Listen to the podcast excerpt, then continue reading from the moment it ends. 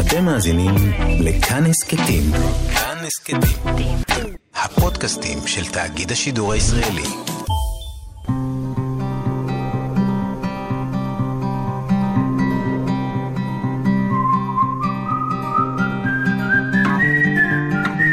אחת פלוס חמש. אורחים וספרים עם ענת שרון בלייס. האמת שזה פתרון נהדר. אני נכון. זוכרת את עצמי כבר בתור ילדה משתמשת בטריק הזה. זאת אומרת, זה משהו שהוא עד היום. הרבה פעמים, כשאין לי כוח להתמודד עם העולם החיצוני, אני בורחת לכתיבה, ואני באמת בורחת, ובכתיבה יש תיקון, ובכתיבה יש ריפוי, נכון. ובכתיבה יש יכולת בעצם אה, לבנות מחדש את המציאות באופן שבו אולי את היית רוצה לראות אותה, וזה בלתי אפשרי. שלום מהסופרת ענת לב אדלר. שלום, חברתי ענת שרון. הסופרת והעיתונאית, אשת השפתון האדום, יושבת איתי כאן, עם הספר החדש, אישה בעונת מעבר. נכון. אה, שמספר על אביגיל, שהיא בעונת מעבר, אבל גם עליי כנראה באיזשהו אופן, וגם עלייך. כולנו אביגיל. ספר שראה אור בידיעות ספרים, צהוב ואדום עם צבעים כאלה שאי אפשר לפספס אותם. ואביגיל היא אישה בעונת מעבר, הבית מתרוקן מהילדים אוטוטו, שהם גדולים וכבר לא כל כך שמים עליה, למעט הכלבה שלה, סופיה. סופיה. ויש לה בן זוג, בעל, איתן. איתנים. היא קוראת לו, כן. שעל פניו מת עליה, ומה הוא לא עושה בשבילה. אבל יש לה גם מהצד את מייקי, המאהב, זה שהיה החבר בתיכון, האהוב בתיכון, ואז נפרדו דרכיהם, ושוב נפגשו. והספר מתחיל בזה שמייקי אומר לה, יאללה ביי. ואביגיל, האישה, בת המאה ה-21, העצמאית, המעצבת, מתרסקת. ככה מתחיל הספר שלך. תראי, זה לא מייקי שבגלל הנטישה שלו היא מתפרקת, כי הרי כשאנחנו ממשיכים וקוראים את הספר, אנחנו מגלים שבעצם מייקי הוא סמל. הוא סמל בעצם לכל מה שנוטש את אביגיל, והיא אומרת בספר, שנת הנטישה שלי. וכל מה שנוטש אותנו בעונת המעבר הזאת, זה דברים שבעצם התרגלנו שהם חלק מההוויה שלנו כנשים. נתחיל מהאסטרוגן, מההורמונים, מהמחזור, מזה שבעצם אנחנו סובבות סביב המחזור החודשי שלנו, מחזור הירח, ופתאום הירח הוא רק נסוג והוא רק מתרוקן והוא לא מתמלא עוד פעם. נוטשת אותנו היכולת להביא חיים, להיות פוריות.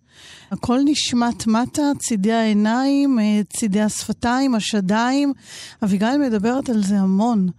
אה, מישהי אמרה לי, אה, פסיכותרפיסטית בשם הילה שלזינגר, אמרה לי שהספר הזה הוא סוגסטי כי הוא מדבר את הגוף. וזה מאוד מאוד נכון, הספר הזה מדבר את נטישת הגוף, כי זה בעצם מה שאנחנו מרגישות. אבל אני רוצה לשאול אותך, אולי על ההתחלה, כי כבר uh, הזכרת את זה, זה באמת מפריע הנושא הזה של uh, אין מחזור? אולי זה גם פתח ליאללה, סוף סוף חופש. כן, אבל יש לזה משמעות הרבה יותר עמוקה. זאת חוסר היכולת להביא מתוכנו חיים באופן שהכרנו אותה. הבאנו, עשינו. נכון, יאללה, אבל הצורך. להתמלא כן. ביכולת חדשה של הבאת חיים, וזאת בדיוק עונת המעבר, כי אנחנו עוברות ממשהו מאוד מאוד מוכר, ידוע ובטוח, כן. אל עבר תקופת חיים שאנחנו צריכות למלא אותה מחדש. הרבה נשים בגיל הזה שבו המחזור מתחיל לשחק ולתעתע והגוף מתחיל להתרוקן, אה, לא ידברו על זה, אבל הן חשות בדכדוך והן כן. חשות בעצבות לא מוסברת, והן הולכות לרופא, כמו שאני הלכתי לרופא המשפחה, והוא אמר לי, כן, אז אולי תקחי כדורי שמחה שיעשו כן. אותך שמחים, אבל אדוני הרופא, אני לא צריכה כדורי שמחה, אני צריכה את האסטרוגן שלי בחזרה. אז מה אנחנו עושות? מייקי, את אומרת, לא עוזר כדורי שמחה, לא, מה כן? ספרים. קודם כל כן, אבל בעיקר מה שעוזר זאת ההבנה המחודשת במה אנחנו כן יכולות להתמלא.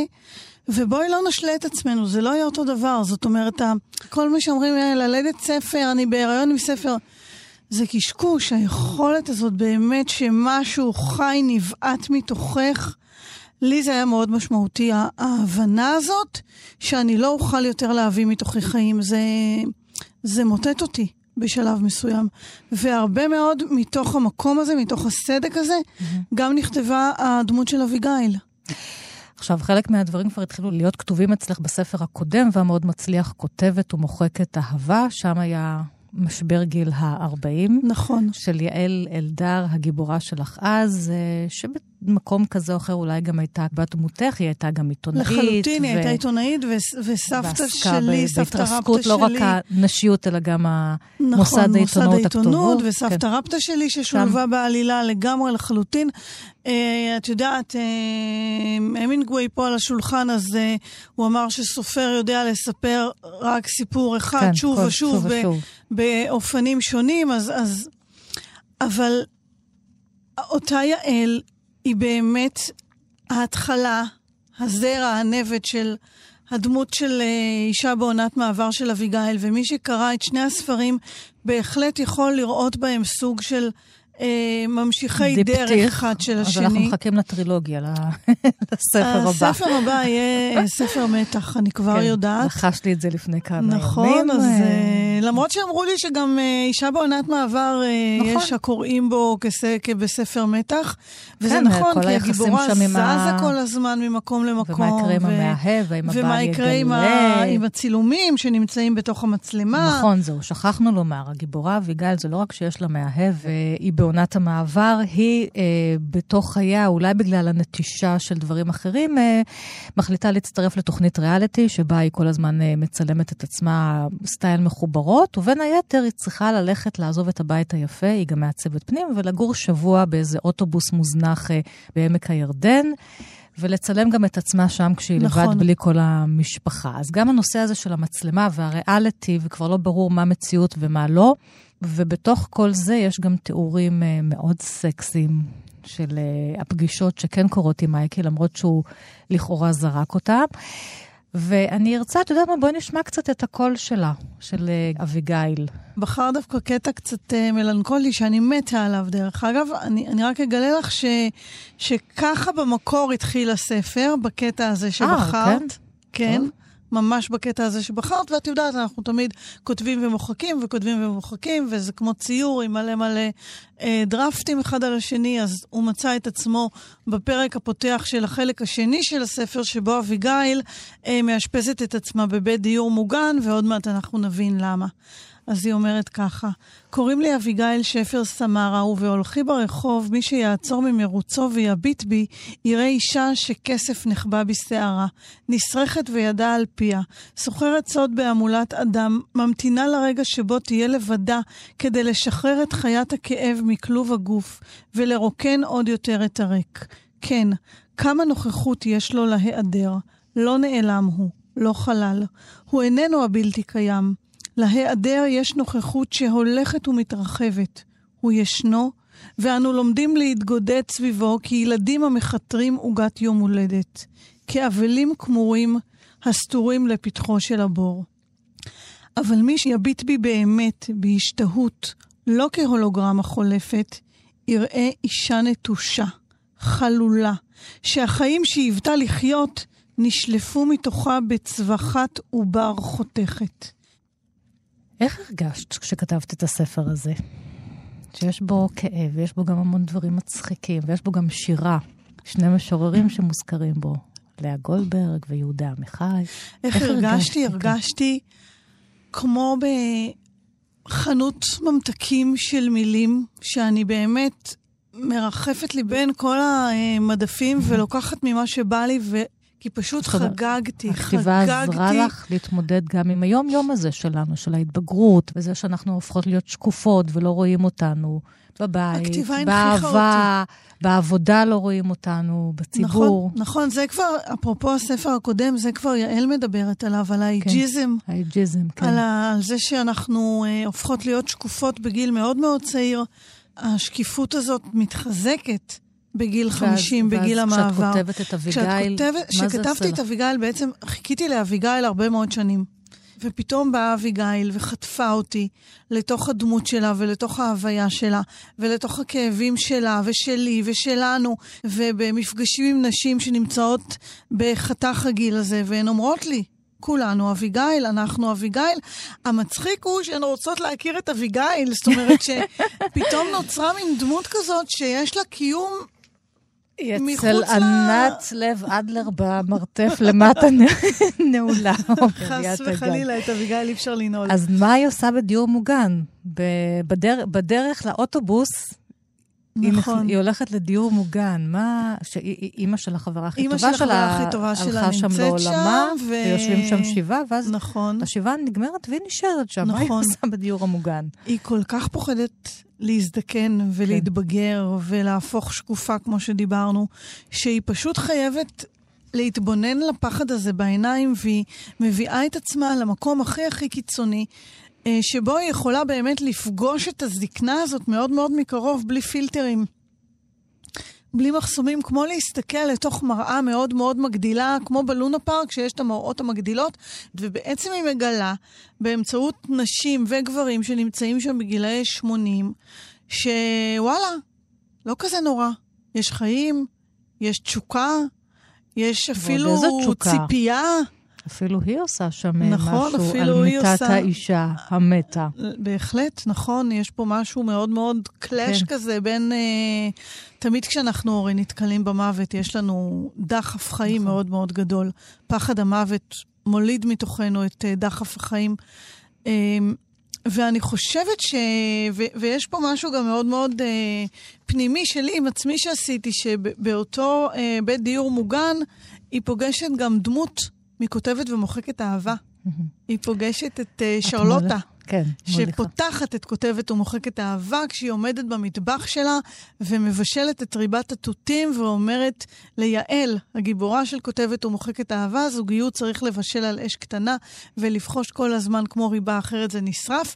ופה בדיור המוגן מגיעה אביגיל ופוגשת את אותה שרלוטה ופותחת את הארון בח- בחדר שלה בבית הדיור המוגן ומגלה שם מלא מלא מלא צנצנות קטנות עם אה, ריבת תותים שהיא מכינה לאולגר בעלה, ויש בעצם התכתבות בין שני הספרים, וזה מין משהו כזה שעשיתי תותים, אותו... תותים, מי רוצה כן, תותים? כתבה יונה וולך נכון. בשיר סקסי אחר, ותות זה אדום, אז זה בכלל אה, נהדר וטעים. אה, נגלה למאזינים שאת ואני למדנו באותו תיכון, אוהל שם ברמת גן, אם כי אה, השנים חלפו ולא זכרנו זו את זו. זאת נכון. אומרת, אני לא יודעת שענת לב אדלר זאת ענת לב מי"ב שם, שתיים. מי"ב- ואת לא יודעת שענת שרון בלאי זאת ענת שרון מי"ב שלוש, לא היינו נכון. באותן כיתות, והנה... אה, אנחנו, השנים חולפות, והנה אנחנו נפגשות דרך הספרים שלך, אה, שתינו בנות אה, 53. טפו טפו טפו, מה שנקרא. טפו, טפו, טפו טפו טפו.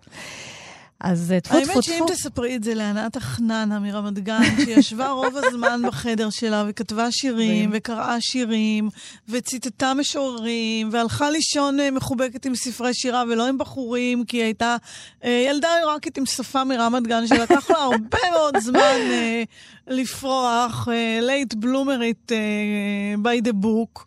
אז אותה ענת לב מרמת גן תגיד, וואלה, בכיתה ב' היה לי חלום להיות עיתונאית וסופרת, והנה, זהו. כן. אז טפו טפו טפו. טפו טפו טפו. ונעשה את הטפו טפו טפו הזה גם עם אחד השירים אה, היפים של לאה גולדברג, שזה שיר באמת על אה, תראו אותי, ואם אתם לא תראו אותי, לא צריך אתכם. שהוא הוא המוטו של הספר נכון. שלך, אני הולכת אליי. נכון. אז אה? נתחיל עם לאה גולדברג, כן, לפני שנצלול לתוך החמישה הספרים שלך. תקראי וואו. קצת לאה גולדברג. כן, זה שיר יש לו ש... גם לחן מקסים של חווה אלברשטיין. נכון, וגם ביצוע. זה שיר שפתאום ככה, די, די בתחילת הכתיבה, כשהדמות של אביגיל ככה אה, הביאה את עצמה אליי, אה, השיר הזה פשוט, אה, היה לי ברור שהוא, שהוא פותח את הספר. השנים פרקסו את פניי בזיכרון האבות, וענדו לראשי חוטי כסף קלים, עד יפיתי מאוד. בעיניי נשקפים הנופים, ודרכים שעברתי אישרו צעדיי עייפים ויפים. אם תראני עכשיו, לא תכיר את מולך. אני הולכת אליי בפנים שביקשת לשווא כשהלכתי אליך.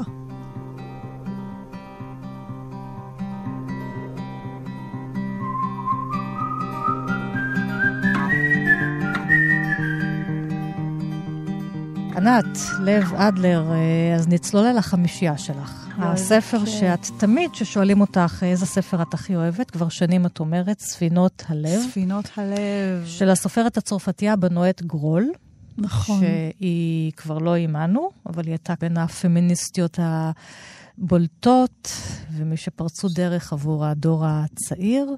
בצרפת. והיא, בצרפת, והיא בעצמה חייתה חיים שגם עם, אולי דומים לאביגיל, היה גם אה, בעל והיה גם מאהב, והיא אמרה שככה לה היו שלושה צריכות- בעלים. שלושה בעלים, לא, אבל לא בעת ובעונה לא. אחת. היו לה, היא התחתנה אה, פעמיים עם אותו בעל, והיה לה עוד בעל, והיה איזה דייג ברטוני, שאותו היא הכירה בגיל אה, 15, בהיותה נערה פריזאית אה, אינטלקטואלית, שהייתה מגיעה עם משפחתה לברטן לחופשות הקיץ, לוואקנס של הצרפתים, ושם היא הכירה דייג ברטוני, בן של אחד אחת המשפחות במקום, ונקשרו נפשותיהם, והם הפכו להיות החברים הכי טובים, ולימים גם נאהבים.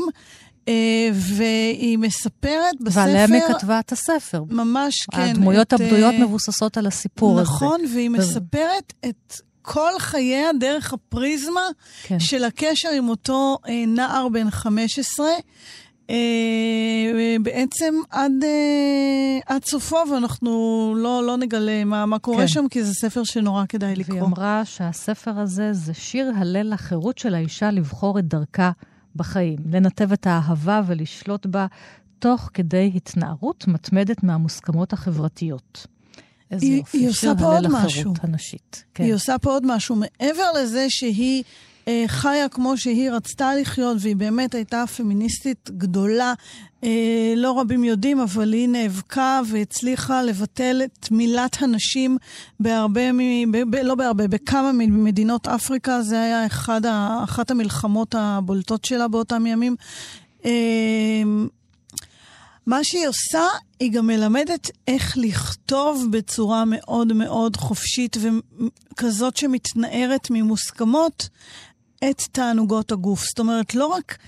האישה היא- היא האינטלקטואלית, talk, כן. הנערה, הבחורה האינטלקטואלית, שהיא בעצם חוזרת גם לזיכרונות שלה, שמה ושהיא- את האינטלקטואליות בצד בשביל הגוף והתענוגות. וזה מה שאומרים עליה בצרפת. דרך אגב, ב-2020... באמת, זה- האמת היא שזה מאוד צרפתי בעצם, כשחושבים על זה. צרפתי. כן? מאוד צרפתי, וב-2020 בינואר אמ, חגגו 100 שנים להולדתה הולדתה. בכל חנויות הספרים, הספריות והסינמטקים בצרפת, כי היא כתבה 20 ספר, למעלה מ-20 ספרים. אה, שחלקם עובדו למחזות, חלקם עובדו לסרטים. לסרטים, והיא דמות אה, אינטלקטואלית, פמיניסטית, פילוסופית, מאוד מאוד אה, נחשבת בצרפת, ומה שאומרים עליה זה שהיא ידעה בצורה מאוד מאוד יפה לחבר בין היומיום ובין הגוף לבין הרוח והנפש, בין הגבוה לבין הנמוך, והיא לא נתנה לאף אחד מהקצוות האלה להפריע לה להיות היא ש... כן. רוקדת ביניהם אה, באמצע. תראי, אני, בואי, אני כבר דווקא, סקרנית אני דווקא לשמוע, רוצה לשמוע לקרוא אותך מפה קוראת משהו את זה. ש, אה, שהוא לא קשור ל, אל החיים שלה, אלא הוא קשור להיותה סופרת, וזה כן. באמת משהו שהיה מאוד מאוד משמעותי עבורי ככותבת.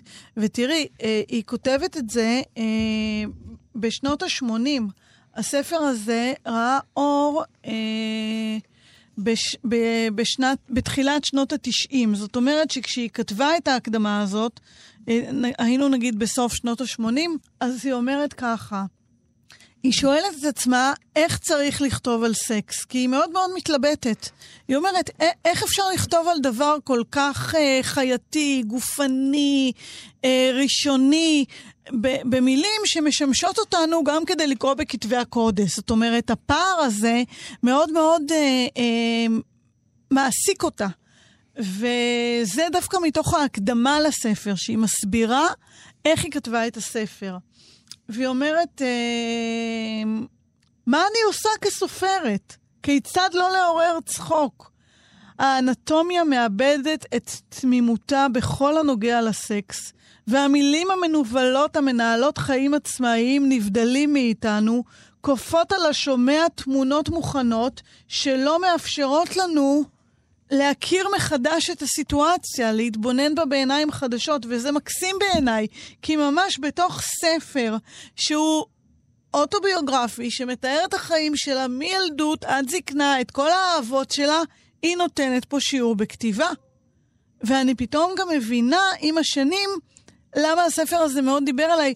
לא רק בגלל הסיפור האישי שלה, לא רק בגלל הפמיניזם, לא רק בגלל הרצון שלה לשבור מוסכמות, אלא גם בגלל היכולות שלה כסופרת. כן, שזה דבר, אגב, שיהיה רלוונטי לספרים עוד מעט, שניגע בהם, שבתוך הספר עוסקים גם במה היא כתיבה. נכון. שזה משהו שמשותף נכון, אה, לחלק מהספרים משותף, שבחרת. נכון, ואני שמתי לב לזה רק כן. הבוקר כשחיפשתי, ביקשת ממני לחפש קטעים לקרוא, ואמרתי, כן. רגע, אבל גם המינגווי מתעסק בזה. זה נכון, ו... וגם uh, מילנה אגוס, ש... נכון. אולי עכשיו אנחנו נקפוץ אליה, אליה. נקפוץ uh, מ... וואו. כן, זה לא רחוק, מצרפת נכון, לא לסרדיניה. מצרפת לאיטליה, כן.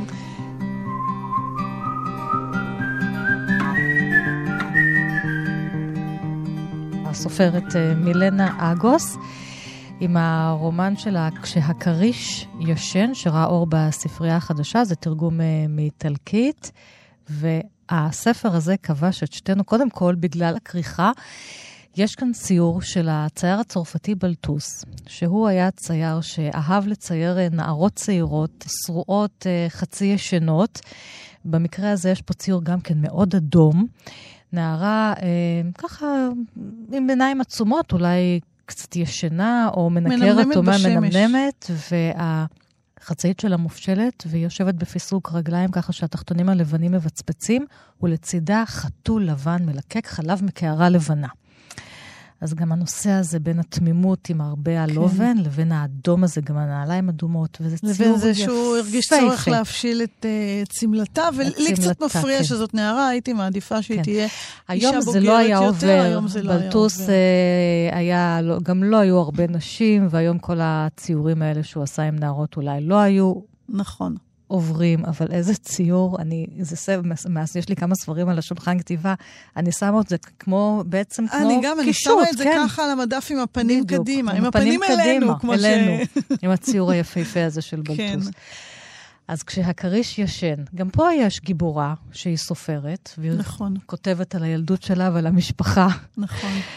החצי לא מתפקדת שלה, אבא שכל הזמן רוצה לתקן את העולם, האימא הדיכאונית, שמחפשת, אגב, יופי ויופי ויופי, נכון. וגם לא בדיוק מתפקדת כאימא, נכון. הדודה שמחפשת חתן. נכון, ולא מצליחה אה, להחזיק מעמד עם אף אחד. והיא, והיא שנזכרת. ונזכרת, וגם מנהלת רומן עם גבר. בהיותה תיכוניסטית, כן, לכן הדימוי על העטיפה הוא גם של נערה. נכון. ולא מבינה בכלל מה קורה שם. זאת כן. אומרת, היא בתוך uh, מין סחרור כזה, שנובע מתוך השגעת המשפחתית, בואי נקרא לזה, היא ממש מרגישה צורך, כאילו הם כולם רוקדים במעגל, והיא מרגישה צורך להצטרף למעגל ולרקוד ביחד עם כולם, אז היא uh, נסחפת אחרי אותו uh, גבר נשוי שמבוגר ממנה בהמון שנים, ובאמת לוקח אותה לעולמות שאין לה יכולת להבין אותם בכלל. זאת אומרת, כשהיא כותבת את הספר, היא, רק אז היא מפענחת כן. לעצמה כן. מה בדיוק היה שם. זאת אומרת, בראייה לאחור, וזה גם פער שמאוד מאוד דיבר אליי ככותבת, כי אני עוד לא התנסיתי בכתיבה, למשל, אה, שהיא מתבוננת לאחור. זאת אומרת, עוד לא פענחתי איך כותבים... אה, חוזרים לגיל הנעורים וכותבים מתוך כאילו, מבט של, אה, של כאילו נערה. כאילו כמבוגרת, איך את תכתבי מתוך כן, תודעה של נערה. כן, כן.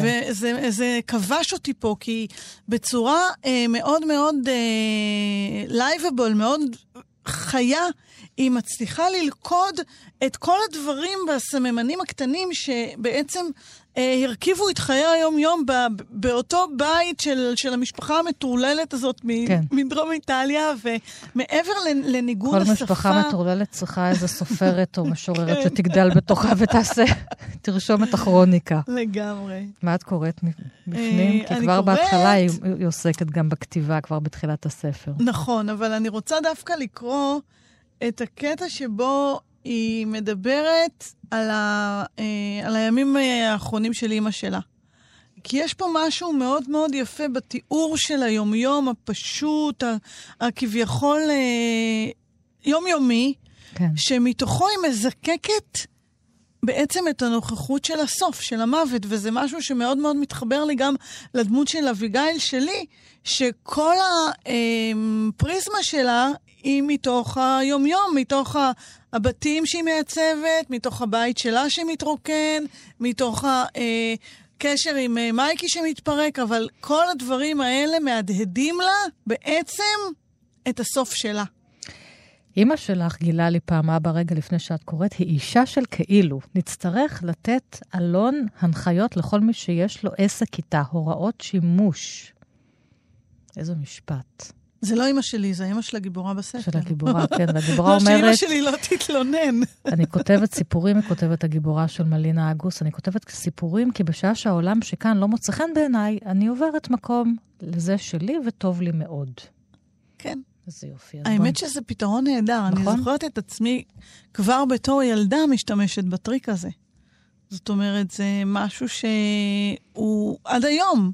הרבה פעמים, כשאין לי כוח להתמודד עם העולם החיצוני, אני בורחת לכתיבה, ואני באמת בורחת, ובכתיבה יש תיקון, ובכתיבה יש ריפוי, נכון. ובכתיבה יש יכולת בעצם אה, לבנות מחדש את המציאות באופן שבו אולי את היית רוצה לראות אותה, וזה בלתי אפשרי. וזה אפשרי. זה בלתי אפשרי וזה, וזה אפשרי. אפשרי. אז בואי נשמע נכון. את מלינה אגוס והגיבורה שלה. פה היא מדברת על אה, אימא שלה, והאימא אומרת, אה, אני עייפה מאוד, אני הולכת לנוח, אל תדאגו, כבר אכלתי, ופה אני מדלגת, ואז היא אומרת, ואחר כך היא החליטה יום אחד להסתלק. יש פה כאילו סגירת חשבונות של הילדה ושל האישה הכותבת היום עם דמות האם מאז. ואחר כך היא החליטה יום אחד להסתלק, בהתאם למושג היופי שלה. שוב היופי שדיברת עליו, ענת. זמן מה אמרה שהעמודים של הגגון במרפסת לא מוצאים חן בעיניה, שהם החלידו וצריך לצבוע אותם מחדש. שוב, העניין הזה של החלודה, כן. של הזקנה, של ההתפוררות. ואז, לדעתי, היא ארגנה בוקר אחד את כל המסביב. היא קנתה את הצבע, ואת הצבע המגן מפני חלודה, ועפה לה עם המברשת בידה, מעניין, זה יעזור? מה אתם חושבים? לכולם היה ברור שראשה הסתחרר והיא איבדה את שיווי המשקל תוך כדי שהיא צבעה. אבל למה היא לבשה את השמלה הכי אהובה עליה? למה היה השיער שלה חפוף זה עתה ומבוסם, ובבית הכל היה מסודר? האם לא משום שרצתה שהמשפחה שלנו לא תעשה רושם רע? כמה רבדים על רבדים על רבדים יש כאן. בכמה משפטים הללו שקראת. כן, וכמה זה מתכתב עם מה שאת קראת קודם, בלי שידעת בכלל שזה הקטע שאני אקרא, נכון. על האבא שאומר, אצל אימא שלך הכל בכאילו. וגם וצריכה... את המוות שלה היא ביימה. איזה משפטים יפים יש בספר הזה, וכאמור, רק כריכה יפהפייה שלו. תלכו לחפש נפלא, אותו ספר נפלא כשהכריש ישן. אחת פלוס חמש. אורחים וספרים עם ענת שרון בלייס. ענת לב אדלר, הסופרת, העיתונאית, פה איתי באולפן עם הספר שלה, אישה בעונת מעבר, ועם הספרים שהיא הכי אוהבת, ואנחנו עם הספר השלישי. אה, נראה לי נעשה הפסקת המינגווי עכשיו, היינו עם שתי וואו. סופרות. ארנסט המינגווי, שוב עם אה, ממואר כזה. לפריז, נחזור לפריז. נחזור לפריז, כן. חגיגה כן. נודדת, זה ממואר. כן, זה ממואר. על השנים שלו בפריז בתחילת המאה ה-20, אחרי מלחמת העולם אה, הראשונה. אה, הוא לא היה שם לבד, סקוט פיצג'רלד היה שם, וגרטרוד סטיין, ועזרא פאונד, וג'יימס ג'ויס. כולם גולים מהארצות שלהם, בין היתר גם בגלל המלחמה. נכון. הם ברחו לפריז והסתובבו שם גם סביב Shakespeare and Company. נכון. אני זוכרת... יש את זה בסרט של וודי אלן, את כל הסיפור נכון, הזה, הרי לוודי אלן יש אה, אה, משהו עם חצות, אני לא זוכרת. הוא לא קרא כן. לזה חגיגה נודדת, כן, הוא, הוא, הוא הולך, הוא הולך לסיפור האמיתי הזה, כן. ויש שם איזה סיפור פנטסטי שכביכול נכון. לחזר, אפשר לחזור לזמן הזה. לחזור לסלון של גרטווד. גרטווד סטיין, הסופרת כן. הנהדרת, שגם פיקאסו עשה לה דיוקן מרתק, והחנות ספרים הזאת. נכון. אה, שהיא עוד קיימת. היא עוד קיימת, כן. וגם לא מזמן העלו לאינטרנט אה, את הכרטיסיות השאלה, אז רואים שם גם את המינגווי, נאמר איזה ספרים הוא שאל, נכון, וגם מה הוא קנה. נכון. וזה ספר ששוב, הוא חוזר לאחורה, הוא כותב והוא אותו. והוא גר לא רחוק ממנה, דרך אגב, הוא מתאר פה בספר איך הוא הולך מהחנות הביתה, כן. כדי לאכול צהריים, כשהיה לו כסף לאכול צהריים, לא תמיד היה לו. הוא כותב את הספר בסוף שנות ה-60, שנה לפני שהוא מתאבד ב-61. בעצם כבר האלמנה שלו מוציאה אותו משלימה לאור. את ה... משלימה כן. ומוציאה אותו לאור. נכון. וזה ספר גם על בתי הקפה, על נכון. צדפות ויין, וגם על ימים שאין מה לאכול, וגם על אהבת הקריאה ואהבת הכתיבה. נכון, וזה בית ספר לכתיבה. נכון. המינגווי בכלל הוא בית ספר לכתיבה, עבורי לא רק אה, אה, כסופרת, גם כעיתונאית, כי קודם כל הוא היה עיתונאי. גם עיתונאי, נכון. אה, עיתונאי שגם אה, היה ריפורטר אה, כן, משובח. הוא גם סיכן את עצמו בשדה הקרב. נכון, דיווח ממלחמות, סיקר מלחמות, ואני לא יודעת איך זה קרה, שבאמת אני כאילו מאוד מאוד אה, פמיניסטית ואוהבת אה, נשים בכל מאודי, אבל אה, שני האהובים עליי אה, הם שני שוביניסטים מאוד גדולים, גם המינגווי וגם אלתרמן. אין לי מושג איך זה קרה, אבל זה קרה. אה, והמינגווי פה באמת, אה, אה, את רואה את, ה, את האוזניים אה, שמקופלות פה בספר. כן. בכלל, זה מצחיק שבכל הספרים ככה ש... אה, שהבאתי איתי, האוזניים מקופלות. אה, את אמרת לי לבחור מה אני רוצה לקרוא, ויש יותר... יותר ברור, כי זה הספרים, זה. הספרים האהובים עלינו, אז כן. אז חצי ספר מקופל, ואצלי בספרים האהובים חצי ספר גם עם מלא מלא מלא מלא דברים שאני כותבת בתוך הספר, וכבר יש שם עוד ספר שאני כתבתי עם כל ההערות והאהבות שלי על מה שהסופרים או הסופרות כתבו. בפרק הזה, בית קפה טוב, בפלאס סן מישל הוא כותב, הסיפור, הוא התיישב שם לכתוב. הסיפור כתב את עצמו והתקשיתי לעמוד בקצב שלו. הזמנתי רום סן ג'יימס נוסף והתבוננתי בנערה. זו נערה שנכנסה בכל פעם שהרמתי את מבטי או כשחידדתי את העיפרון במחדד והנסורת הסתלסלה לתוך הצלוחית שמתחת למשקה שלי. טוב, אין לי מה לקרוא. מה היה לך מה לקרוא? תקראי. בחרת קטע שסימנתי. לא, אבל את תמשיכי אותו, את תמשיכי אותו, יאללה. אחר כך שבתי לכתוב וחדרתי לתוך הסיפור והלכתי בו לאיבוד. עכשיו אני כתבתי אותו, הוא לא כתב את עצמו. לא הרמתי את ראשי ולא היה לי מושג באשר לזמן ולא חשבתי על איפה אני נמצא ולא הזמנתי רום סנט ג'יימס נוסף. כבר נמאס לי מרום סנט ג'יימס מבלי לשים לב לכך. ואז הסיפור היה גמור והייתי עייף מאוד. קראתי את הפסקה האחרונה ואחר כך הרמתי את עיניי וחיפשתי את הנערה והיא כבר עזבה. אני מקווה שהיא הלכה עם איש טוב, אמרתי, חשבתי. אבל הרגשתי עצוב. תמיד אני בוכה פה. כי יודעת למה הוא מרגיש עצוב? כי הוא סיים את הסיפור. הוא התרוקן. הוא, הסיפור גם כבר לא שייך לו. זהו, הוא ישות בפני עצמה. הוא כבר לא נדרש כן. לסיפור. גרוסמן אמר פעם מאוד יפה, אה, הסיפור לא צריך אותי, אני צריך אותו. וזה מאוד מאוד נכון. קטונתי, את יודעת, אני יושבת פה ומדברת על המינגווי וגרוסמן, קטונתי לגמרי, אבל זה כל כך נכון. הסיפור לא צריך אותי, אני צריכה אותו. אתם לא רואים פה את ענת כשהיא אומרת את זה, והעיניים נוצצות. תכף אני בוכה. אה. אין שיר להשמיע? תכף. הוא אומר פה עוד משהו. תמיד לאחר כתיבת סיפור טוב, הייתי ריק ועצוב, וגם שמח. כאילו שעשיתי אהבה. את יודעת, בצרפתית, המילה אורגזמה, כן, המשמעות כן. שלה זה מוות קטן. תימור. אז זה בדיוק מה שהוא מתאר פה. שאחרי אורגזמה לפעמים אנחנו מאוד מאוד מסופקים, אבל יש בנו גם עצב קטן כזה. ועל העצב הזה הוא מדבר. הייתי בטוח שזה סיפור טוב מאוד, למרות שלא ידעתי עד כמה באמת הוא טוב, עד שלא קראתי אותו שוב למחרת. טוב, זה לא קרה לי מעולם, לא, אף פעם לא חשבתי שזה באמת באמת טוב, אבל כנראה בשביל זה צריך להיות המינגווי.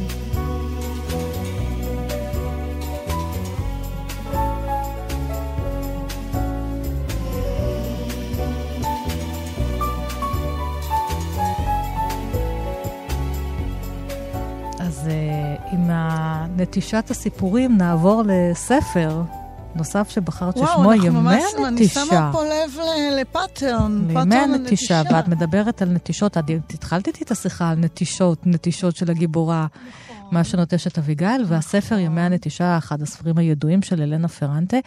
אגב, השבוע עולה העיבוד הקולנועי לסרט של הבת האפלה. התלבטת בין שני נכון. הרומנים, הבת האפלה או ימי נכון, הנטישה. וגם אמת מטרידה רציתי. גם באמת אבל, מטרידה, אה, באמת ספרים יפים, יפהפיים, ובסוף אנחנו עם ימי הנטישה, אולגה במטבח עם בעלה, ארוחת ערב, הילדים עושים עוד קצת רעש, ואז הולכים לחדר, והבעל שלה אומר לאולגה, יאללה ביי. יאללה ביי. כמו המייקי נכון, אצלך בספר נכון, נפתח, יאללה ודרך ביי. אגב, אני לא ואז שמתי... היא מתפרקת. אני לא שמתי לב לזה, ואחרי שאישה בעונת מעבר יצאה, ו... יום אחד, בגלל הדמיון בצבעים, בעטיפה, סתם Mhm. לקחתי את הספר הזה ליד, את אה, כי גם אצל הנטישה. פרנטה יש הרבה אדום. ו- אה, סליחה, יש הרבה אבל צהוב. אה, סתם לקחתי אותו ליד, כי גם התגעגעתי אליו, ואני פותחת פה את, ה... את ימי הנטישה, וסתם ככה, סתם עומדת ליד המדף כן. ומתחילה לקרוא. ואני אומרת, אלוהים ישמור, אלוהים ישמור. זה, יו, זה אותו לא. דבר. עכשיו, תביני, זה לא שהעתקתי ממנה, אבל או זה בדיוק- התכוונתי נכון. להעתיק ממנה, או זכרתי כשכתבתי שבכלל ככה נפתח הספר שלה. ממש לא. זה בדיוק העניין, אבל זה יכולים שקע. להעמיד אותי על זה למשפט, שתדעי, כי חלילה, זה מה שאני אומרת שוב ושוב, אם קורים כל מיני דברים כאלה. זאת הקריאה שקעה בך, וזה יוצא, נכון, היא שוקעת בך, נכון, זה אבל- כל היופי. אז ענת, זה כל היופי, לכן זאת התוכנית, על הספרים שאוהבים והשפיעו עלינו. נכון, כי אנשים ושקעו כותבים, בתוכנו. כי אנשים נכון, יוצרים, ושקעו נכון. בתוכנו, ואחר כך הם נכון. יוצאים ביצירה שלנו בדרך כזו או אחרת. זה מה שאני אוהבת. את כותבת עכשיו בלש... ספר בלש, אני אוהבת לבלוש אחרי מה שאנשים קראו, זה מה שמעניין אותי, אני בלשית ספרים. ותראי איך זה מצוי כן. שם. נכון? ותראי איך זה מצוי שם. אני הייתי בשוק, אני זוכרת את עצמי, איפה עמדתי? זה היה בחדר, יש לי בחדר שינה, זה הספרים שלא יוצאים מהבית. ארון הקודש. והם, בדיוק, והם לא יוצאים מהבית. כן. וגם יש מדף של הספרים שאני תמיד חוזרת אליהם, והספר הזה, ימי הנטישה, הוא במדף הזה ביחד עם ספינות הלב וביחד עם... כאילו משם כן. שלפתי את הספרים. ואני עומדת ואני קוראת את זה, ואני אומרת, מה זה? אימא'לה. ואני קוראת עוד שורה, ואני אומרת, רגע, אבל זה אחד לאחד. אז מה את קוראת מהספר הזה? מה בחרת פה? בחרתי דווקא את התיאור שלה, שגם הוא בדיעבד מאוד מתחבר לי ל-state of mind של אביגיל, הגיבורה של- שלך. הגיבורה שלי, של אישה שמבינה שהיא בדיסאוריינטציה. זו התחלה של פרק 7. לעומת זאת, ביום נעשיתי תזזיתית, והבלבול שלי הלך וגבר. כפיתי על עצמי לעשות כל מיני דברים. התרוצצתי מקצה אחד של העיר לאחר, לסידורים שכלל לא היו דחופים, והתמודדתי איתם באנרגיה של מקרי חירום. רציתי להיראות כאילו מניעה אותי מי יודע איזו נחישות. והנה, בקושי הייתה לי שליטה על הגוף. מאחורי כל הפעלתנות הזאת, חייתי כסהרורית.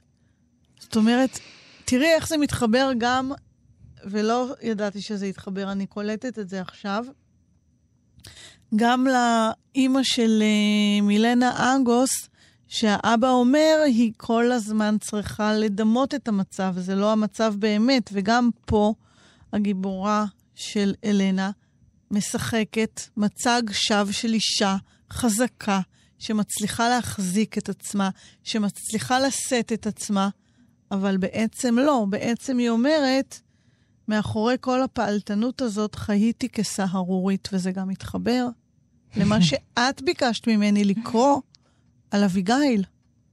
שהיא אומרת, אה, מי שיעצור ממרוצו ויביט בי, יראה אישה שכסף נחבא בשערה, נסרכת וידה על פיה, ממתינה לרגע שבו תהיה לבד כדי לשחרר את חיית הכאב מכלוב הגוף ולרוקן עוד יותר את הרקע. זה בדיוק התיאור הזה שקראתי עכשיו, של האישה שהולכת ברחוב כן. ומשחקת דמות של אישה מאוד עסוקה, שיש לה דברים נורא חשובים לעשות, אבל בעצם היא נושאת בתוכה את הריק, את החלל, את ההיעדר. ואמרת סהרורית, והתחלנו את השיחה עם הסהר, הסהר שמסמל את המחזור נכון. ונעלם מאיתנו.